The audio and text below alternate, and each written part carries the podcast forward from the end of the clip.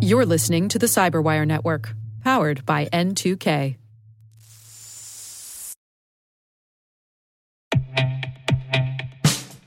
And now, a message from Cyberbit. Mastering cybersecurity is like mastering a sport. You build muscle memory through rigorous practice, then you train as a team to foster cohesion while operating under pressure. Like athletes, cybersecurity professionals thrive on hands on simulation. But traditional courses, certifications, and open source labs won't build you a winning team. You need Cyberbit. Cyberbit offers a hyper realistic simulation environment for your SOC, IR, and C suite to refine your skills, all using the market leading SIEMs, EDRs, firewalls, and WAFs they use every day. Cyberbit is offering Cyberwire listeners a free live fire exercise. Sign up your team now at cyberbit.com slash cyberwire.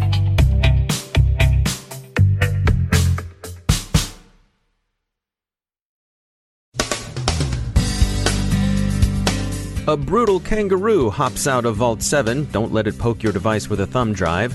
Big data leaks wind up being traded in the black market. The dangers of careless configuration of an S3 bucket. Ransomware remains pricey. It can also serve as misdirection. Software companies receive and respond to code audit requirements as a condition of doing business in Russia.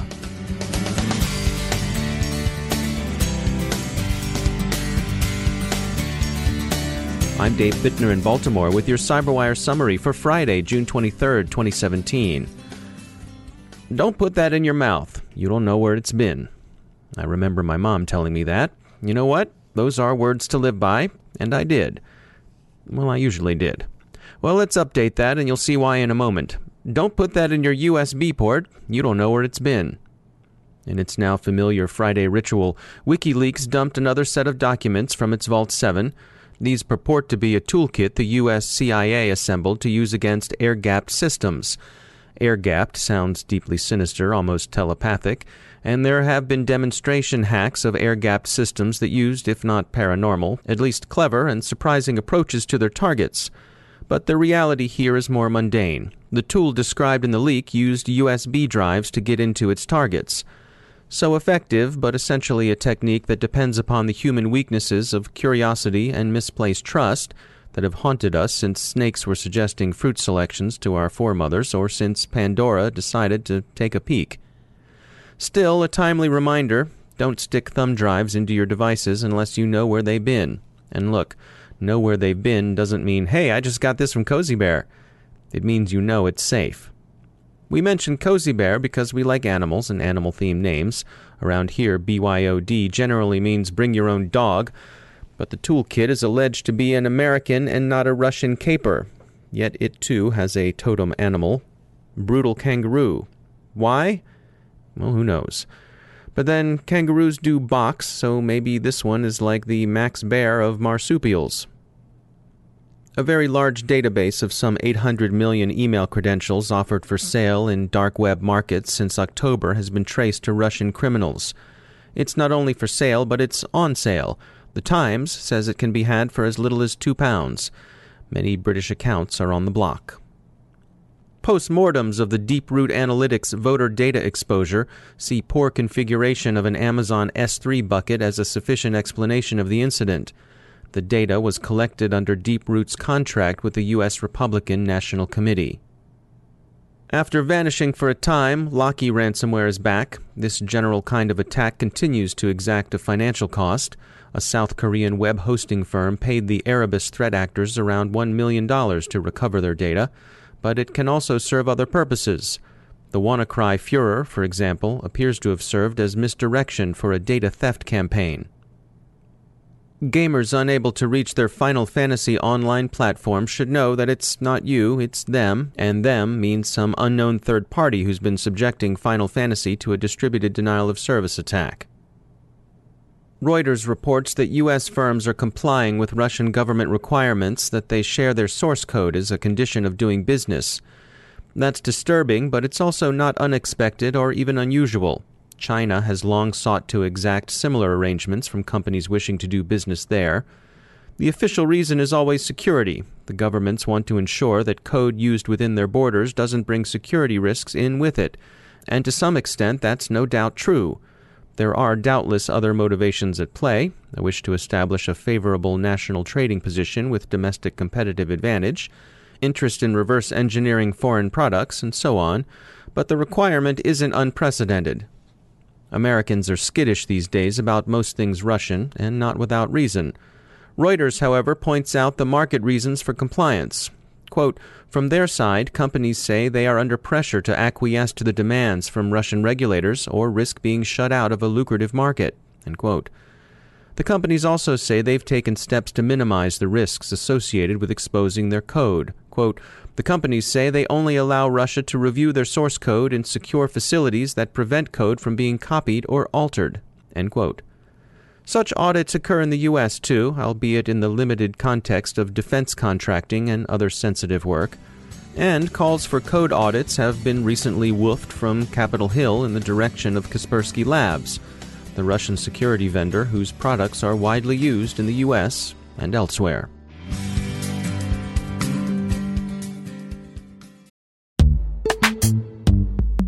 Every day, your IAM tech debt grows. Your multi generational services struggle to work together.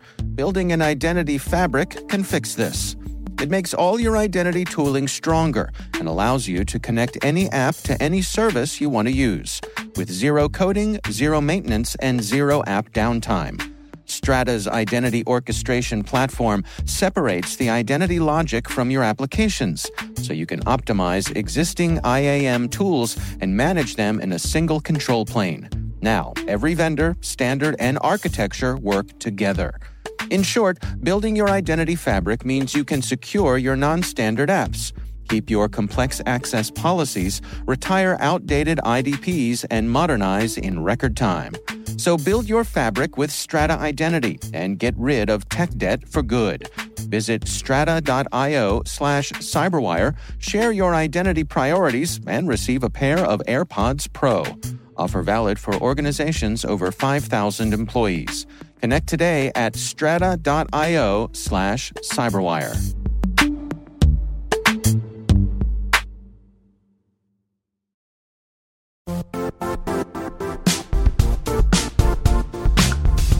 The IT world used to be simpler. You only had to secure and manage environments that you controlled. Then came new technologies and new ways to work. Now, employees, apps, and networks are everywhere. This means poor visibility, security gaps, and added risk. That's why Cloudflare created the first ever connectivity cloud. Visit cloudflare.com to protect your business everywhere you do business.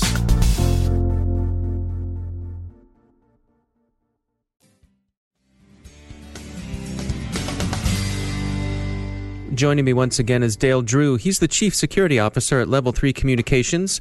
Uh, Dale, welcome back to the show. Um, as we think about WannaCry and as WannaCry sort of fades a bit into our rearview mirror, you had some thoughts about how we look back on it and what it can tell us about the future.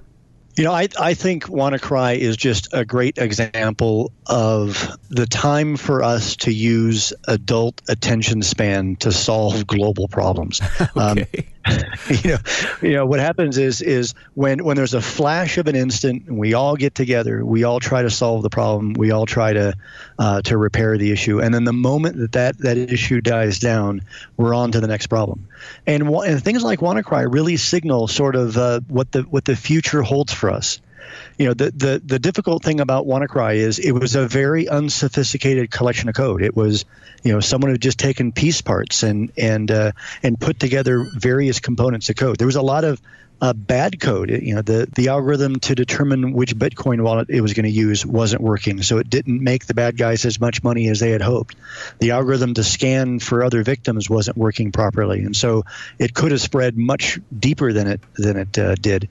But nothing really stopped that capability from being used by an adversary who wanted to wreak havoc uh, on internet infrastructure and just encrypt the internet as we know it uh, and hold it for ransom between that and the fact that things like WannaCry are using protocols like Tor, and we as a security community are not really prepared to be able to track you know sort of malware activity through Tor, it's really a time for us to to sort of you know wake up as a community and uh, and get a lot more proactive in stopping those sorts of attacks. I think WannaCry signals two things. I think WannaCry signals uh, to organized crime that if they really want to make a lot of money at using uh, exploits, there is a significant inventory of, of deep entrenched exploits from the uh, from the NSA and the CIA releases that are going to allow organized crime to weaponize those and do another global ransomware uh, attack again that has all those pieces fixed. It also allows a nation state to decide that if they want to cause havoc in a specific country or the internet as a whole, that they now have sort of the mechanism and the avenue to do that. Imagine everyone's laptop being encrypted or desktop being encrypted or data center being encrypted with absolutely no mechanism uh, to be able to recover. You know, we, we keep on hearing very, very sophisticated sort of uh, advice on how to uh, detect and prevent against things like ransomware, things like WannaCry.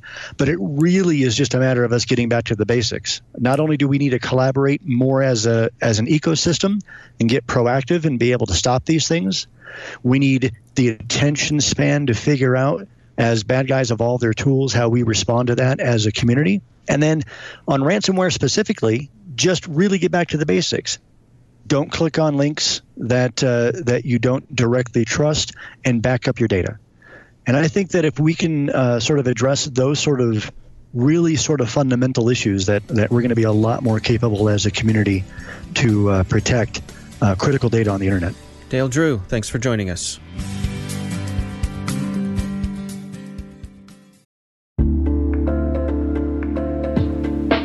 Are lengthy security reviews pulling attention away from your security program?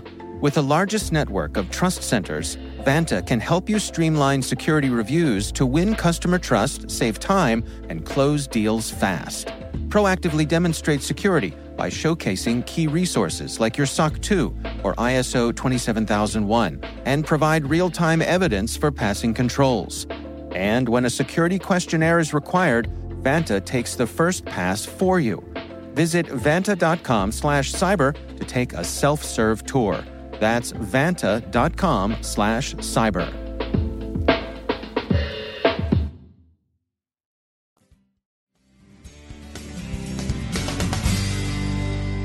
My guest today is Darren Gibbard. He's the Chief Technical Security Officer at Qualys, a provider of cloud based security and compliance solutions. Prior to his position with Qualys, he was the head of enterprise risk and information security services for Visa Europe. He joins us today to discuss the GDPR, the EU's General Data Protection Regulation. General Data Protection Regulation has been enforced or enforced since uh, 2016, so last year. The regulation itself has been worked upon by various governing bodies in the EU since 1998. Each of the regions within, or the countries within the European Union, have had their own data protection regulation and have been working on that in in the case of the UK since 2002 and have had the General Data Protection Act since then. But the EU has been working on it and working with basically the various different governing bodies within the EU, in Germany, in UK, in Ireland, in France, and all the various regions, and has been working on that since 2002 and been get, amalgamating and getting the regulation together. Uh, since it came into uh, mandatory requirements since 2016. So organizations are preparing and they are preparing for uh, the regulation and have been working very, very hard in the last 12 months. And in, in a lot of cases, a lot longer than that, have been working uh, on and with the their regional uh, regulators, basically on the on the regulation for uh, probably two to three years on average within uh, European organizations preparing themselves. And there's a number of steps that need to be taken by organizations to basically make sure and ensure that they become compliant with the regulation. And a lot of it is around basic security good practices. So, practices that organizations should already have in place and should be operating in their sector or their vertical that they operate within. Is there a sense that organizations are going to be ready? If you'd have asked me a year ago, I'd have said no. Um, if you asked me recently when I engage with CISOs and I talk to CISOs and CIOs in various organizations, I, yes, they will be. Um, I think there has been a lot of focus in the last 12 months, uh, basically, with all, within the uh, regulatory bodies, within the um, uh, vendor space, that has been helping organizations prepare for it. 90%, 95% of organizations will be ready to go by the May 25th, 2018. And as far as organizations that are outside of the EU, what is your expectation for how this is going to, ex- to affect them? I firmly believe that it will affect them just as much as what it affects the organisations within the EU itself. So um, it's ensuring that EU citizen data is protected wherever it goes across the globe. PwC did a very good uh, article last October in the US where they interviewed over 2,500 organizations within the US, and the average spend per organization was a million dollars on preparing for uh, GDPR and making sure that their organizations were ready.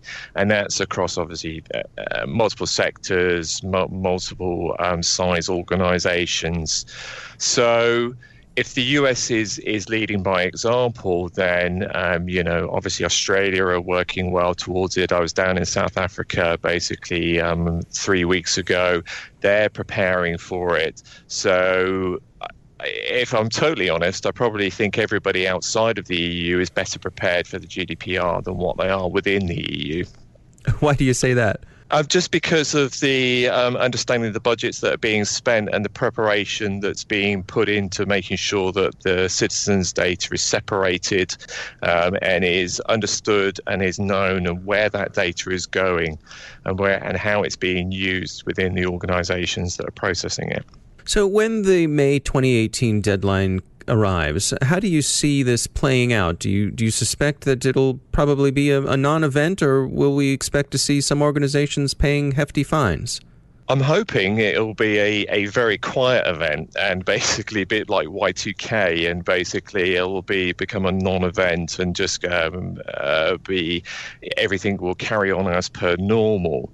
From my perspective, I think it will be business as usual. So organisations that are already under uh, regulatory uh, regime will uh, be prepared, will be ready, and will be basically be ready to go.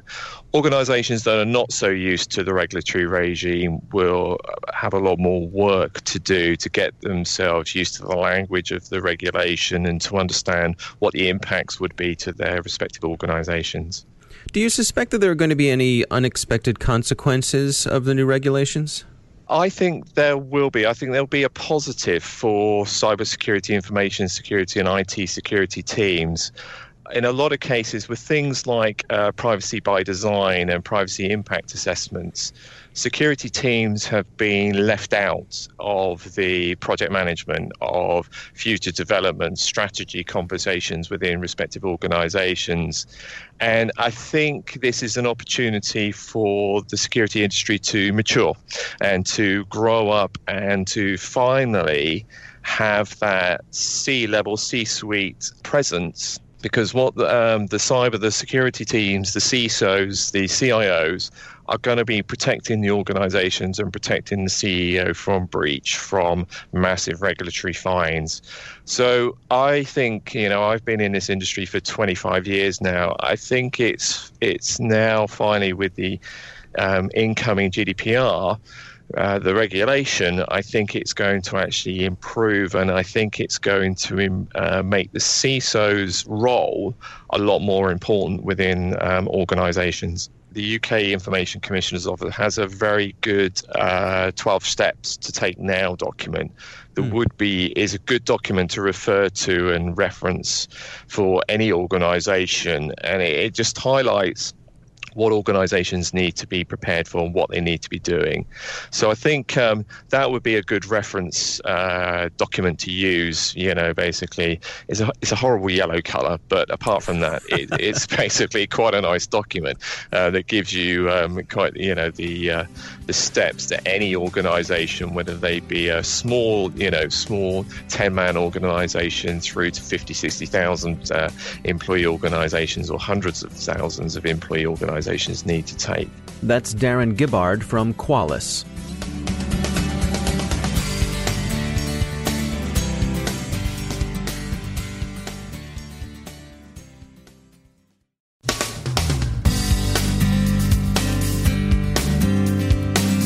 And that's the Cyberwire. We are proudly produced in Maryland by our talented team of editors and producers. I'm Dave Bittner. Thanks for listening.